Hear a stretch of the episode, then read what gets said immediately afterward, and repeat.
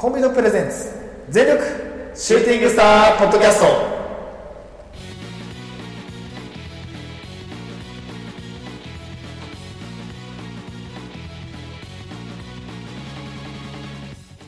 全力シューティングスタープロレスポッドキャスト。このポッドキャストはポーターのポーターによるポーターのためのプロレスポッドキャストです。全身全霊魂込めた月下大大統領の時間無制限一本勝負をお使いください。お相手長さんといつです。はいお願いしますお願いします。はい、ということで、えー本日4月の、えー24日ということで、はい。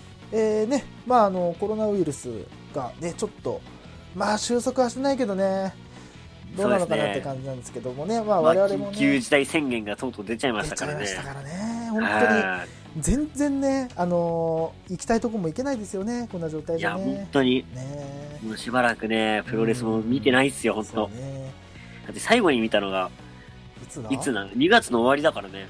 あ、そっか、そうそうそう。もう2ヶ月、でも2ヶ月そうそう、2ヶ月全く見てないからね。。フラストレーションたまりますよね、皆さんね。あれね、ねしかもプロレスといえばさ、うん。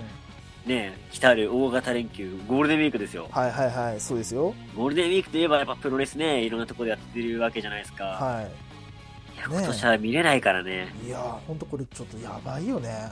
いや、ゴールデンウィークをなんかさ、うん。ね小池都知事言ってたけどさ、うん。もうゴールデンというわけにはいきませんみたいないさ、いや、でもほんとそんな感じだよね。ほんと自粛自粛ウィークだよいね。やー、もうね、しょうがないよね、だんだんね、こればっかりいやはね。ー、きついですね。ね、でまあね、あのーそんな感じで、はいまあ、コロナの影響で、まああの家出れないと、でまあ、ちょっと、あのーなんか我々もできないかなと思って先週ですよねやったのは先週ありましたねはいあのーねあのー無観客公開収録というね、はいはい、はい。前代未聞のね試みを我々させていただきましてね、あのーね見ていただいた方本当にありがとうございます。あのまあ、あのアーカイブとかはあのちょっと随時、あのね。アップ。していきますし YouTube もねうん。頑張ってあの動画編集頑張ってやってはいはいはい。上げられれば上げようと思ってるんですけど、あの愚痴らせてくれ。愚痴らせはい、てくれ、音声が悪い。あー、なんかさ、あれ、あの後、その、なんだ、あの、振り返りで見れるじゃないですか。そうそうそうそうそう見れますよ、ね、あれ見たら結構さ、音さ、本当ねビーってなったりすするのね。そう本当すいません皆さんね聞いてくださった方見てくださった方あれも、あれもさ、うんなんかいろいろこう話しながらさ、うんライブしながらでさ、もうまあ即興なわけじゃん。本当ね調節とかも。そうで、しかもあのあの日さ、すこぶる機嫌悪かったよね、マイクがね。マジでマイクね機嫌悪すぎた。俺らの機嫌は全然上々だったのにね。そうそうそう、マイクがさ、ねえ、へそ曲ねげちゃってうる。ちのマイクわがままなやつらだからさ。といい加減してよと思う。なんなんっていう。本当に。だからいつがさ喋っててさマイクのノイズがかぶりながらいつ喋ってる時あるんだよ。やっぱいつ聞いてないからわかんないと思うんだけどもうねまあ仕方ないっすよね、でもね。まあねいやだからね本当にあのまあちょっとねアーカイブ載せようか今ちょっと検討してるんだけどまあ音悪くてもいいよっていうふうに思ってくださる方多かったらまああの記録用って感覚で思っていただければうんありがたいんでちょっとあの次回あのあれですねえっとなんだっけ次回があの入場曲についてのあの。やつが多分もうもう上がってると思うんですけどこれがねあの前編は上がりましたね。えっと、後第編1部は、はい、上げました。えっと、後編が、あ、でも後編の、えっと、はい後編というか第2部の前編も上げました、昨日。上げたんで、ねはい。えっと、まあ、ね、あのお聞き苦しいものにはなってると思いますが、あの、聞いていただければというふうに思います。で、ぜまあひぜひ。ね、よろしくお願いします。で、あの、その日ね、あの、うちにいつが来てくれてね、もう何年ぶり、はいはい ?2、3年ぶりか。3年ぶりぐらいか。うちに来てね収録したっていうのは。はいでまあその時にその一通がそのまあ金がねずっと一人語りをね一通が上げた方がいいんじゃないかと一通が編集した方がいいんじゃないかってなっててあ、はいはいはい。でまあ一通自身え？マイパソコン持ってんの？持ってないのか？あ、持ってないっす持ってないあでそれでそうそうそうそれでまああのパパソコンないからっていうので、まあ、前使ってたパソコンを一通にね今貸して、まあ、編集作業していただくっていうような流れになっててね、はい。まあね、いつかな、もう上げられるそうだったらあれだけど、ね、まあ、もう上がってるかもしれないですけど、いつの一人語りがね、あの多分もうそろそろ、多分もう上がってると思いますけど、皆さんがね、聞いてるときには、これを聞いてるときには、上がってると思うんですけど、いやでも、順序的に言うと、どうする、まあ先に撮っちゃってるけど、うん、あとでもいい。まあ今日話す話の、まあ、まあ、番外編的な感じで、そっかそっかそっか。あ、なるほど。そう、あれだから、まあ、これの後に出す感じかあな。じゃあそうしようか。な多分はいおそらくじゃあこれ上がる後かな。まあ一応あのお楽しみにしていただければいいんですけど、まあそれは多分おそらはいくほぼ一通が編集してるもんなんで、あのね私はね正直こうねまあ手前味噌の話しちゃうとあれなんですけど、18歳の頃からやってるもんなんでこれ、そうなんですよもうね。もう7年ぐらいやってるんで私これ。長いね。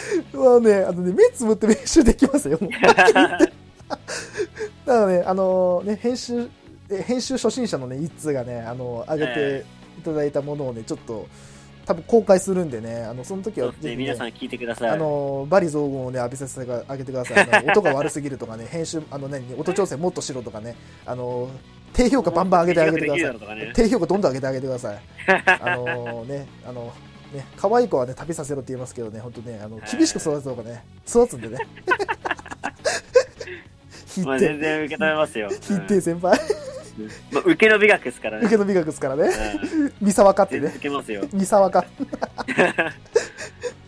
あとさ、まあ、前回のさ、うん。はその、まあ、公開収録いはいはい。を、ちょっとまあ、振り返るってあれじゃないけどさ、ちょうん。っと感想をさ、うん。まあ、軽く話そうよ。せっかくだから。いいっすね。あれさ、まあ、聞いてもらってもさ、うんわかると思うんだけどさ、はい。めちゃくちゃ楽しかったよねい。や、あのね、楽しかった。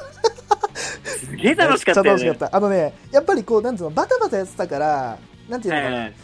うーんやっぱり俺はどっちかというと準備がすごい大変だなっていうのはあったけど準備っていうかね調整とか設定が大変だったけどでもやっぱりうん多分これをあの慣れていってやったらすんげえ楽しいんだろうなっていうそうね。超楽しいんだろうなこれっていうい や、なんかさ、久々になんか、あ、ラジオ撮ってるなって感じなかった？うんなんかね緊張感あったよねやっぱりあったうね。んいや本当久しぶりにこの緊張感を持ってねラジオやってた感じが我々ありましたねう。うんんなんかいいあのあの緊張感はねやっぱね人間ねなきゃダメだねなんかこうそうっすね。ふわっとしてたらダメだなと思った。うん。やっぱその分ね、こう、なんつうの、やっぱ音声とかどうやったらいいのかとかもね、自分的に、やっぱこう、反省点っていうかね、改善点も自分の中で見つかりましたし、ここの部分もっとこうした方がよかったなとかね、やっぱあったうんん。で、ね、だから本当、いい機会でした。本当に私からしたら。いや、本当に。でやっぱり、あのーね、あの、まあ、その日言いましたけど、そのね、プロレスの入場曲について、こう、募集しますって言ったら、結構ね、方に、結構ね、いろんな方が、こう、ね、はい入場曲ね、上げてくださったりとか、反応があったんで、すごい嬉しかったですね、やっぱり。うん。何よりも。あとやっぱ、入場曲ってやっぱ楽しいね。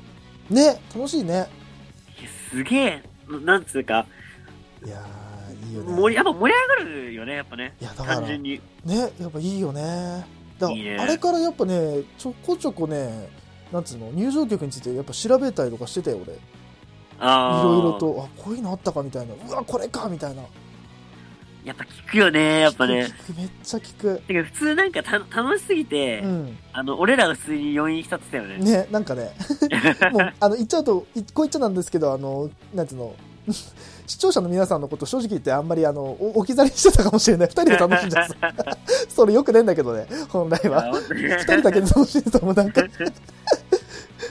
なんかあーでね、も普通に面白かったな。なんかこう、なんつうの、普段ね、こう、まあ、聞いてくださってるのかわかんないけどね、こう、フォローしてくださってる方とこう、作り上げた感じがあって結構楽しかったですね、あれは。いや、そうですね。ね、いやーなんかちょっとね、またああいう機会があれば、ね、ぜひ、ね。の、お付き合いいただければと思います。何やろうかね、次ね。まあなんか、今回はさ、結構もうパパッとこう、なんていうの、コーナー決まったからさ、まあそね。そこまで苦じゃなかったけどさ、に2回目何やりたいってある？いつ？いや、俺はもうね決、めてる？決まってるんあで、すよね。そうなんだ。あじゃあ、それはまあ、はいね、あの、会議で、打ち合わせでね、はい打ち合わせでね、あの、話しましょう。いや、もちろんあの、ね、あの、俺の中にはね、もう無限にアイディアが詰まってるんでね。出たよ。アイディアマン。うちのアイディアマン。アイディアマンなんで、もいいっすね。う、もう全然まだまだ俺ら止まんないっすよ。ねまだまだ爆やりつ心爆心していきます。爆心してきます。あれ、爆心って誰だっけ？武藤ね。あ、武藤かそあのっか。95年か6年の G1 優勝してたやつね。ああ、武藤記事爆心していきますか。そっかそっか。あー すごいな。爆心していきますだけで、ここまで、何だったっけと思うんだ、俺。ね やっぱ昔のね、プロレスとかをね、うん。やっぱ、見たいなっていうさ、ね、話もあったんだけど、そうそうそうあじゃあその話します？ね、普通に。う、うんん。じゃあその話します？じゃあまあ、それはまあ、まあまあ、後々。後々でいいですかねはいわかりましたでさ、あの、この前さ、はいはいはい。その、あのー無観客の公開収録やった時に、はい。実はちょっとあれなんだよね、拾えなかった部分があったんだよね、そういえばね。あそうだそうだ。そうでした。そうでした。そうだ。あのあの、あれですね、あの、私たちがこうツイートしたやつに対して、あの、なんていうの、はいハッシュタグつけてツイートしてくださいっていうふうに一応、一応ね、あのはいはい告知したんですけど、あの、拾いやすいようにね。そう拾いやすいに、そうやったんですけど、あの、なんつうの、すごいこう、わかりやすいようにさ、こう、引用リツイートをしてくださった方がいたんですよね。はい。で、それを我々、あの、忘れてたっていうかね、あの、拾いきれずに、あ、普通にあの、その公開収録テーマで検索して、そう見たから、そうそうそのハッシュタグついてなかったんですよね。そう。で、あ、そうだみたいになって、あの、はい帰りのね、帰り際ね、あれっつって、そうそうそう。拾ってなくね？って。忘れてたじゃんそう。拾ってなくね？ってなって、あ、やべ、忘れてたってなってね。じゃあ次回、じゃあ語ろうかみたいな感じでね。ははい。じゃあ、その話をしましょうか。えっ、ー、と、どれだっけ、そうでどこだっけ？待って。でまあね、まあ、何件か送ってくれたんですけど、うん全部同じ方なんですよ。そうなんですよ。この方なんですよね。一、人の方なんですよ。じゃあ、あ、いつ今開いてる？あ、開いてますよ。あ、じゃあ、いつお願い？はい。えっとね、アハン・アンダーソンさんですね。はい。申し訳ないですね。で、すいません。そうはいでしたね。あの、公開収録テーマのやつに対して引用リツイートしてくれたのが、そうなんです。えーフライングキット市原の初期のテーマ曲、うん。えー、なんて言うんだろう。ごめん、今俺まだ見つけられてねえんだ。えーマジェン、マジェントのうん。英語が読めん。学 VUELA、なんだろう。れ？まあそもそもフライングキット市原がね、うあまり分かってないですからね。ん。まあね。あの、あれだよね、確か。FMW かなんかの選手だよね。あ、そうなんだ。うん。ごめんごめんなさい、これ聞いたことないですね、この入場曲ね。すごいなんかマニアックなのね、あの、言ってくださってね、ありがたいんですけどね。ごめんなさいね、知らないですね。知らないですね。あー俺は盛り上がんないですね。で、あれ、もう一つね、うん送ってくださったのが、はい。あこれ、ー演奏の入場曲。喧騒の二乗これ、テリヤキボーイズの東京リフト、うん。お願いしますって書いたんだけど、うん。まあこれ、何かというと、うん。俺、これのあのーまあ宣伝も兼ねてラップしたんですよ。おーそれのビートがこの東京ドリフトなんですね、テリヤキボーイズの。そうなんだ。はい。で、それの元の曲をはい。使って、喧騒は、はい。あの、入場してくるんですよ。はいはいはい。あ、そうなんだ。多分、そそれで多分お願いしますって言ってるんだと思うんだけど、ああ、そういうことね。で、そもそもなんで俺がそのビートを使ってね、うん。このラップをしたかっていうと、確かに。実はこれ、あの、同じビートを使っていろんなラッパーの人が、うん。このステイホームとか、そういう、うんこの今の現状、コロナみたいな現状を、こうん。う自分の心情を合わせて歌うみたいなのが、へえ。リレーみたいな感じで回ってるんですよ。あ、今？そうそうそうあそう。そうなんだ。へえ。それに合わせてうん、俺も歌ったんですよ。あ、なるほどね。もともと別にこれの宣伝をするつもりはなくて、うん。普通になんかラッパーもみんなそういうなんか遊びな感じでやってるから、うん。そうあ、俺もやってみようかな、みたいな感じで、うん。まあ今のね、心情とかを歌おうと思ったら、うん。ちょうどね、それの、やる前だったから、うん。モードがさ、その、無観客公開収録のモードになってたわけ、頭が。はいはいはい。で、パッとこう、こう、詩をね、うん作詞してるときに、うん。なんとなくそういう、あの、歌詞になったから、あ、じゃあこれついでにじゃあ、ああ、なるほど。載せようかな、みたいな感じで。載せたんですよ。なるほどね。だから別にあの、喧騒の入場曲を、あの、元にしてたわけではないです。なるほど。だから今現在そういう、たまたまね、たまたまそういうのがあ。って、で、いつが、たまたまやったっていう感じなんだ。そうなんですよ。ねいろんなラッパーの人やってるんで、あの、うん。ぜひ聴いてほしいですね。アナーキーとか、おー、聞いたこと聞いたことまあまあ、今、若くてイケイケの、うん。あの、JP ザ・ウェイビーっていう人とか、はいはい。あと、レックス君とか。まあ、いろんな、結構もう、世界中でやってるのよ。あ、そうなんだ。台湾のラッパーとか、韓国のラッパーとか、あ、そうそういう、そういうラッパーが、まあなんか、まあ日本頑張れ的ね、あれも込めて多分東京ドリフトだと思うんだけど、はいはいはい。でラップしてるんですよね。あ、そうなんだ。うはい。ーん。まあ、ケンサーのね、入場曲でね、プロレスファンはもうインプットされちゃってますから。だからね、あの、なんつ認識が違うよね、やっぱり。普通の人とね。そうそうそう。なるほどね。まあちょっと、喧騒の入場曲も気になった方は、はい。テリヤキボーイズの東京ドリフトを聞いてください。なるほど、わかりました。あと、俺のラップちょっと気になった方は、ツイッター見あてください。それは大丈夫です皆さん無視してあげてください えどうする？それさあれあれさはい。あの何？あのあのなんだあちょっと今言葉が出てこなかったあのはいラップの部分さあの、はいラップの部分だけさ YouTube に上げる？あー、できるられるんじゃないですかね。あてか俺普通にあれ、音源だけのやつ、うん撮ってますよ。あ撮ってんの？収録してますよ。マジで？はい。全然。はい。なんかやるじゃん いいよ、なあげよっか、そしたらね。うん、じゃあ上げといてあげてみようかね。すげえ業業務連絡になっちゃったけど上げといてじ 裏でやれっつう。裏でやれっつ でももう一個ありましたねそういえばあともう一個。はいあれですね。ドンフライの入場曲ですね。トム・フライ入場曲これ、なんていうの？ス、スプ、わかんねえ。カオス BC。うん張り切ってどうぞって書いてあるのね。張り切ってどうぞってドンフライの入場曲か。ドンフライの入場曲どんな感じだったっけえね。ー、どんなんなんだろうえー、わかんねえなえー、わかんねえ今聞けないんだよなちゃんとあどれだちょっと後で確認してみようそうっすねどんな感じでかっこいいんだろうないや、絶対かっこいいっしょ。ドンフライがかっこいい。ドンフライかっこいいもん、ドンフライかっこいいのよいやね。わかるでさ、なんでドンフライはさ、うん猪木の引退相手だったんだろうね。なんか俺のはい。なんでうっすらのね薄い知識だとなんだっけ、はい。なんかさトーナメントかなんかで優勝したとかじゃなかったっけ？そう、なんか最後そんな感じだよね。なんかねそんな感じだったよね。なんかまあでもさ、新日本のトーナメントなんてさ、うん実力で勝ち上がるってよりかはってあるじゃん。まあ言っちゃいけないね。なんでそこのチョイスを選んだんだろうっていう。わかんないけどね。ガチだったのかね。いや、ガチだったかもしれない。もうドンフライガチで言ってたけど、ね。いやもうだからもういやかガチだよ。いやガチだよ。うんガチで上がってたプロレスはガチだよ。なんだよ。何言ってんだよ。ブックなんかねえよ。ブックなんかねえよ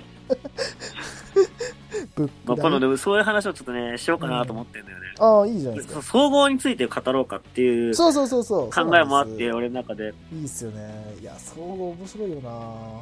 そうそうそう。で、なんかね、総合だけだとあれだから UWF みたいなところも踏まえてみたいな。だからちょっとね、うん。またねあの告知しますけどね。あの、はい。ちょっとそういうまあ、感じの、ね。やりたいことはいっぱいあるんでね。そうなんです。あの単純に今まであの単純に今まであのなんつうのレビューとかで追われてたからやってなかっただけでそうそう。あの我々別にできますっていうね、今全然ネタないけど、うん。あの、プロレスのね、うん、あれはないけど、うん。やりたいことがめちゃくちゃ詰まってんだよね。そうなんですよ。別にね 関係ないからね我々にとって、はい。で、今回やろうとしたことも、もう、それこそ、何ヶ月間練った、あれだよね。でもずっと一つはやりたいずっとやろうって言ってたそう言ってたんだよね。そうなんだよ。そうそうそう。実際言うと。だからあのようやくやれるっていう感じですよね、い。つにとっては。そうそうそう。ねまあ、今回のそのね、大型連休、ゴールデンウィークをね、はい。まあ、自粛モードで、ちょっと暗いじゃないですか。まあねそこをね、俺らの力でゴールデンにしようってことで ね。なんかね、盛り上がれるような感じで、俺らが一番盛り上がれる話をしたいねってことで。そうです、ね。まあ俺らというよりも、ね、満を持してだよね。そうね。まあ正直俺らというよりも一通がって感じだけどね。俺俺がだね。俺がだよね。俺まあでもがもね長さんも結構好きじゃないですか。いやでもねここのね、なんつうのこれね今日今回話す話は結構語れる部分多いし、うん、やっぱ俺がなんつうのプロレスを好きになったやっぱ2013はいはいはい年っていうのがやっぱキーポイントになるグループというかねそうっなんでやっぱり、うんなんていうのあなんか自分がプロレスを好きになると同時にこうなんていうの平行線で動いてるような感じの,、何あの事柄なんでちょっと語りたいなっていう話ですねこれは。そうですね。はい、じゃあ早速行きましょうか。はいでは、はいえー本日コーナー行きたいと思います。はい。レスリングヒストリー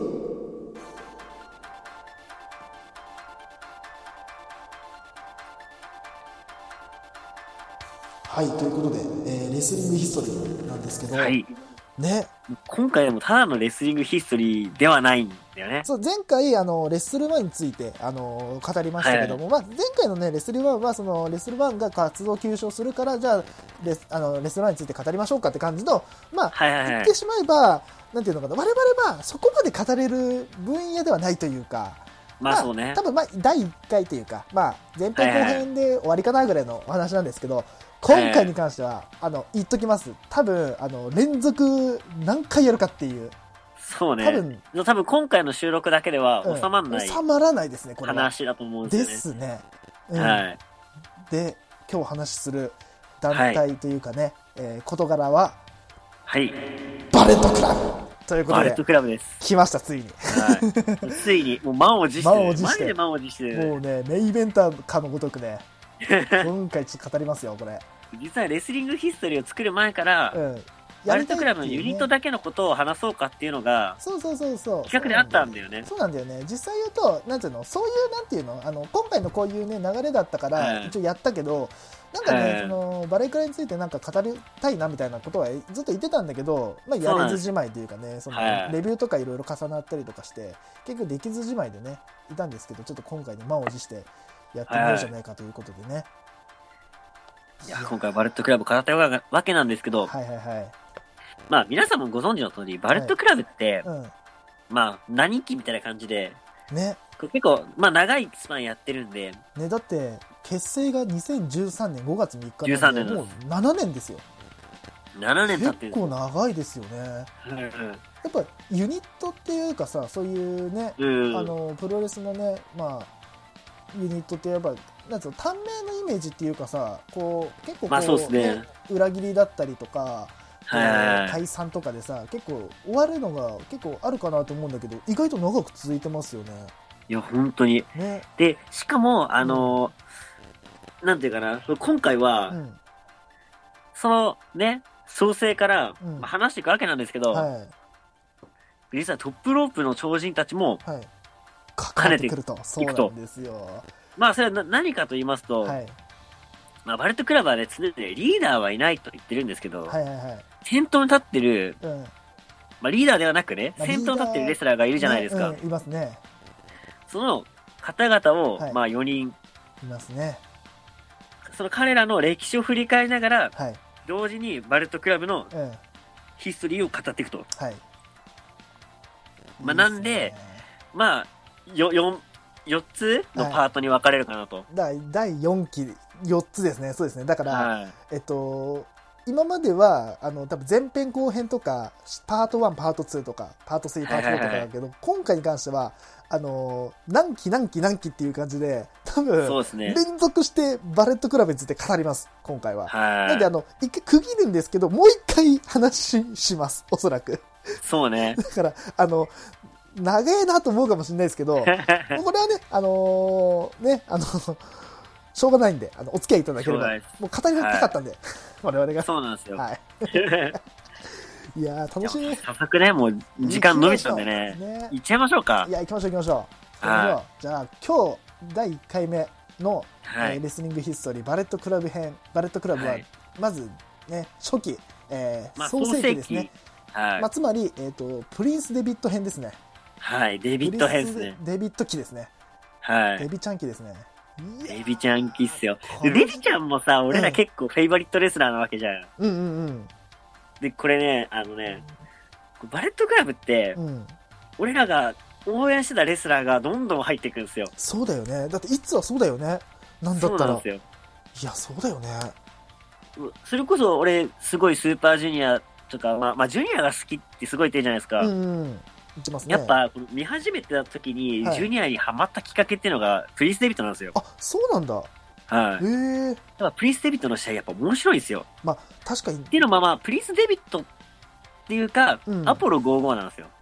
あ、出ました、アポロ55。はいはいアポロ55は何かというと、はい。はい。そのプリンス・デビットが昔ね、うん田口と組んでうん。やってたタッグチームなんですよ。そうですね。そのアポロ55の試合がす面白すぎるんですよ。うーん。それで、すごいあの、ジュニアにハマってしまうんですね。なるほどね。うん。でもね、まあ、彼はその、ね、それこそバレットクラブ入ってからは、うん。リアルロックンローラね。ーってキャラクター、まあ、すかっこいいんですよ。マジでかっこよかったよね。けどその見た目だけじゃなくて、うん。プリンス・デビットっていうのは、そのプロレスの才能もあるし、うん。うんうんうん。何よりカリスマ性があるんですよね。確かに。一個一個、技の前にこう、うんアクセントをつけたりとか、はいはいはい。注目させるようなね、うん。あれがあるんですよ。カリスマ性に俺は惹かれちゃって、そうだよね。はわかるわかる。い。で、まあ、えっと、生まれはね、その、はいアイルランドなんですけど、はい。アイルランドでずっとサッカーをやってたわけなんですけど、あ、そうなんだ。はい。で、うん小さい団体から、はい。もう反骨精神もあるし、うん。やっぱ、ね、新日本らしいね、うんあの、ガツガツ感というか、は感じもすごいあって、い。うん。で最初はね、確かあの、ライズとか、おー。あ CTU にいたんだっけな。CT とかでうん。結構ね、あの、まあ、外人ピンチヒッターみたいな感じだったんですよ。あ、なるほどね。はい。なんか野球でもそういうのあるじゃないですか、なんか。はい、助っ人外国人ね。うん。はい。ね。そういう感じの割り振りだったんですよ。あ、そうなんだ。はい。で、そっからね、丸藤相手に、うん。で、丸藤がめちゃくちゃ強くて、うん。当時の新日本ジュニアをバッタバッタ倒すんですよ。そうなんだ。はい。まあ、外敵でね。そこをね、うんうん。そうなんですよ。そこをね、ドミニオンかなんかの大会でうん。へ倒すんですね。え。はい。で、そこからジュニアヘビー級のチャンピオンとしてう、ん。波に乗っていくわけなんですけど、うん。それと並行して、うん。並行してですよ。うん。それだけじゃなくて、うん。横並びでアポロ55はの活動もしていくと。あ。じゃあ、あのまあ、今で言う、まあ、今で言うっていうかわかんないけど、まあ、簡単に言うと、こう、オスプレイが、こうはいね、ジュニアチャンピオンでありながら、うん。まあ、えっ、と、誰だったっけ、あれは。まあ、タッグチームでも活躍してたみたいな感じかな、感覚で言うと。あ、そうですね。うわ、んそうか、そう考えるとすごいね。ね。ううんん、うん、そうそうそう、そうか、そうか。みたいな感じです。うん。いや、そう考えるとすごいね。すごいでしうょ、うん、ん。だもう本当、あの、新日本のジュニアのエースなんですよ。そっか、そっか。いや、だからね、ししかも、アポロ55がうん。すごかったのは、うん。インディーのレスラーとかもやってんすよ。ああ、そっか。そうそうそう。でね、俺がね、アポロ55の試合で、ちょっと、うん好きな試合があるんですけど、おーあのー大石誠とさ、うん。はい朝日のタッグあるじゃないですか。はいはい、ありますね。あの、ひまわりパワーボムじゃなくて、あの、あの、サボテンの花？サボテンの花をやるあの二人はい。とやってるんですよ、アポロ55。あ、そうなんだ。で、その試合がね、うん。もうなんだろうな、お互いの違う、うん。そのテクニック合戦うん。があって、はもういい具合のインディーあ。とうん。メジャーの融合が見れたんですよ。へそういうのもあって、アポロ55はそういうなんか、挑戦的かつ、え。うん。まあそう新しいものも模索しながら、こう、あ一定のそのプロレス好きなファンを納得させたっていう、ーなるほどね。実は超すげえジュニアタッグだったす。すごいね。そっはい。か。で、そんな中ね、うん。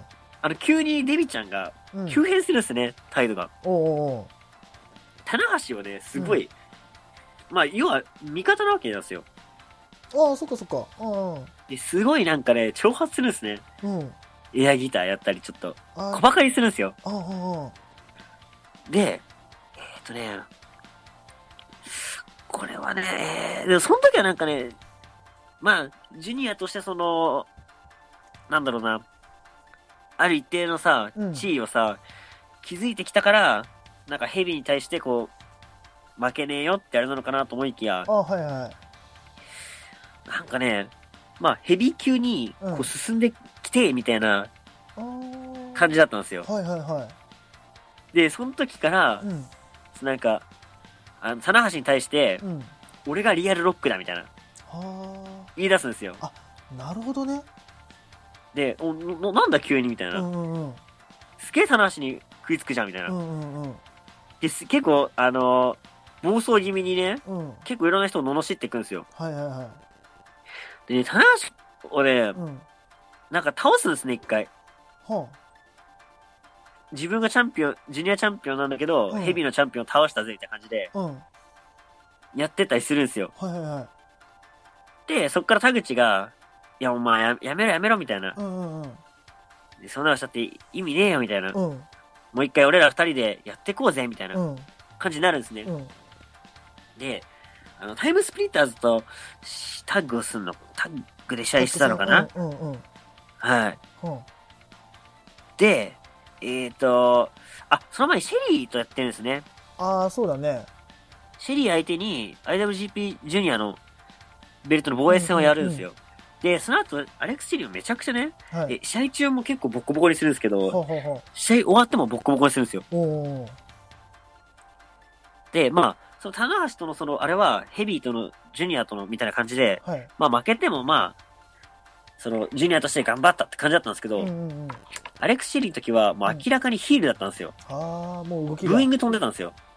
だってそれまではさ正直言うとさあの天空の貴公子と言われるぐらいさこう高青年だったわけじゃん。それがいきなりそんな行動を取ったら確かにえどうしたの？ってなるよねそれは。そうそう。で、うん。棚橋の時から結構急変してたんだけど、うんうん。棚橋の時はまだ、ジュニアを背負って戦ってくれてるって感じもあって、結構声援があったんですよ。ああなるほどね。はい。そうかそうかそうか。で、しかもこれ、多分あれでしょあのー、3月3日って、うん。旗木記念日でしょそうだね。っていうこともあって、多分、ああれだったのかもしれない。なんか、よりスペシャル感、スペシャルシングルマッチ感があったから、ーそうかそうか。あれだったんだけど、アレクシェリーの時は明らかにボコボコにするし、罵倒するしで試合終わってもまだやるしみたいな。あーもう完全に踏みつけたヒールりとかして。ヒールっぽい動きをし始めたんだ。そうなんですよ。うん、であれおかしいぞと。なんだこれってなったんだね。うんうん。で、4月ですよ。はい。4月7日。はいはい。インベーションアタックもう何かがあるわ。ある僕。そっかここだったんだここなんです。ここで、田口とタッグを組んで、当時チャンピオンだったタイムスプリッターズに挑戦するんですよ。はいで、ここでも結構試合中、うん田口と、あん、あんまりうまくいかないんですね。こう試合しながらもなんかちょっとはい不穏っていうか、そうそうそうそう。あんまりいい感じじゃなかったんだうんはい。あで、試合終わって、まあ負けちゃうんですよ。で、田口がフォール取られて、ーあで、それで納得いかないデビットが襲いかかるんだけど、うん田口がまあまあまあみたいな。ーうんで、なんかお前負けたくせになんか俺のこと抑えてんじゃねえみたいな。あ急にぶち切れるんですよ。うんで、でもなんか、くし、串田とかもう、んなんか、おいみたいな。うんうんうんお前ら、なんか仲良くしろよみたいな感じでこうやるんですよ。うんで、田口がそっちの方む向いた瞬間、うん後ろから思いっきりラリアットするんですよ。うんで、おいおいみたいな。うんで、おい、ななんだなんだみたいな。うんもうこれアポロ5号解散かってなるんですよ。うんそれでも大事件じゃないですか。うんそうだよね。そしたらアレックス・シェリーとうん。串田に向かって、うん。もう黒いね、物体がね、飛んでくるんですよ。おう。黒い物体が。はい。うん。まあ、これが誰かと言いますと、はい。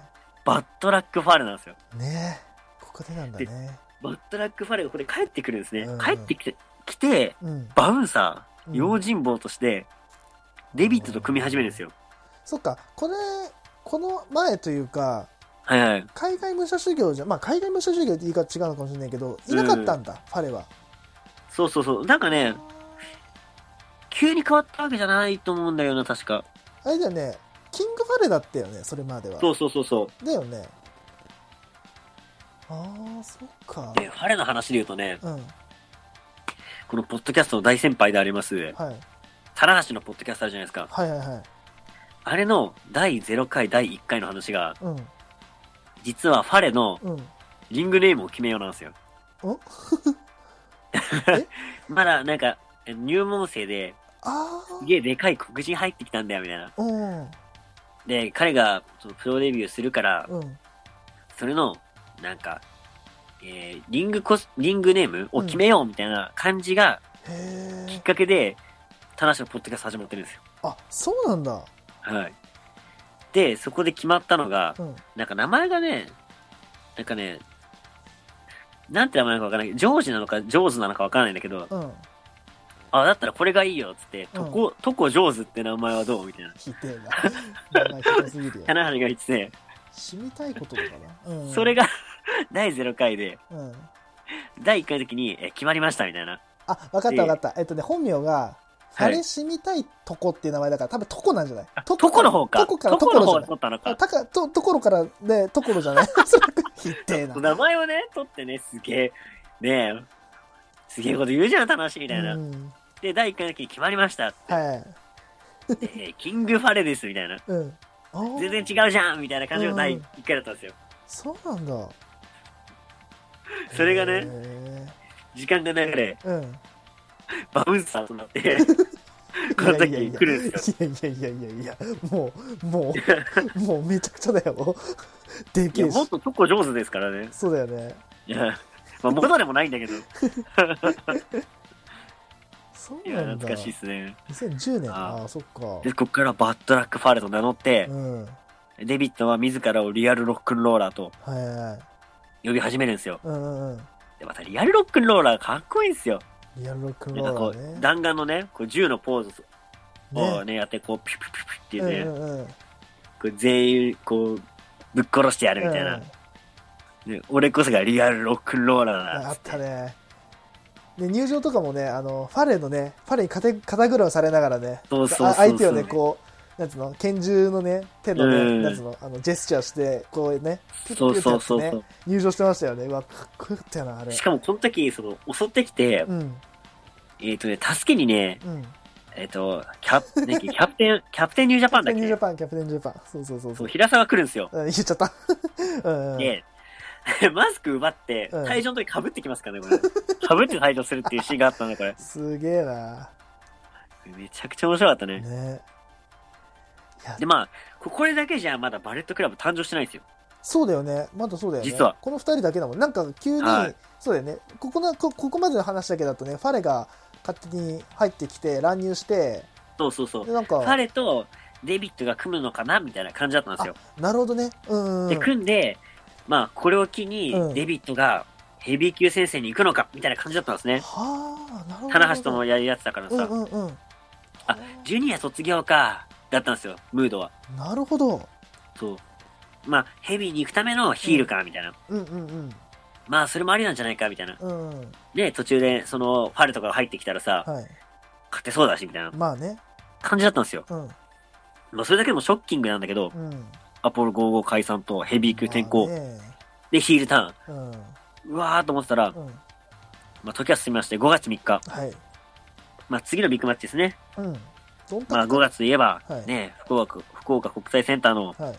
えっ、と、あれですね、ドンタクですね。どんたくだよね。うん。はい。で。ドンタクで、うん。でデビットがファレと組んで、はい。田口ニュージャパンと組むと。うん。で、その後デビットがうん試合勝利するんですね。はいはい。で、で、俺らのユニットをバレットクラブと、おなんか名前を付けたみたいなー言うんすよ。。うん。うんあ、二人でバレットクラブやるんだ、みたいな。なるほど、なるほはい。そしたらね、同日、おはい。同じ日ですよ。同じ日にカール・アンダーソンが、はい。えっ、とね、これ、棚橋の試合なのかな？タナトの試合だね、これね。うん。で、試合後、襲ってくると。うん。で、え、なんだなんだみたいな。うん。でこのえ、この時はバレ、えっ、と、棚橋とシングルマッチなの？これは。シングルだね、シングルだね。シングルで負けた。が行われて、あ、あれか。なんかさ、それまですごいさ、カーラダスはさ、シングルでさ、すごい岡田とさ、G1 決勝でさ、やり合ったりとかして、結構、棚橋とさ、あの、広島かなんかでタイトルマッチあってすげえいい試合するんだよね。うん。で、まあその中での、えーシングルマッチはいはい。があると。うん。で、この試合も確かすごい面白かったんだよね。で、まあ負けちゃうんだけど、はい。その後棚橋をね、うんえっ、と、襲ってきて、うん。で、この感じだとさ、ね、あの、ヘビー転向してきて、まあ、最初にさ、やり合ったのが棚橋と、えっ、と、あれじゃないですか、デビットだったわけじゃないですか。はいはい。だからそっから進んでいくのかなと。うん。で、そしたら、えっ、と、セコンドついたタマトンガとカール・アンダーソンが、はい。チームにね、参加すると。はいはいはい。で、アンダーソンが、この同じくね、こうう、銃のポーズをするんですよ。うん。話に向けて。うん。で、マシンガンって言ってるから、うん。まあ、それかなと思ったら、うん。ね、そのままガンさん決めて、うん。タマトンガもついでに蹴るんですよ。うんス。トンピングして、うん。で、4人がリングを支配するんですよ。うん。うん。そしたら、急に、そのトゥースイートですね、いわゆる。今のね。ウルフパックのポーズで、みんなで手を合わせると、うん。4人が結託して4人でバレットクラブだと。いやすごいっすよね。ー、このね、結成秘話ね。いや、この時はすごかったっすよ。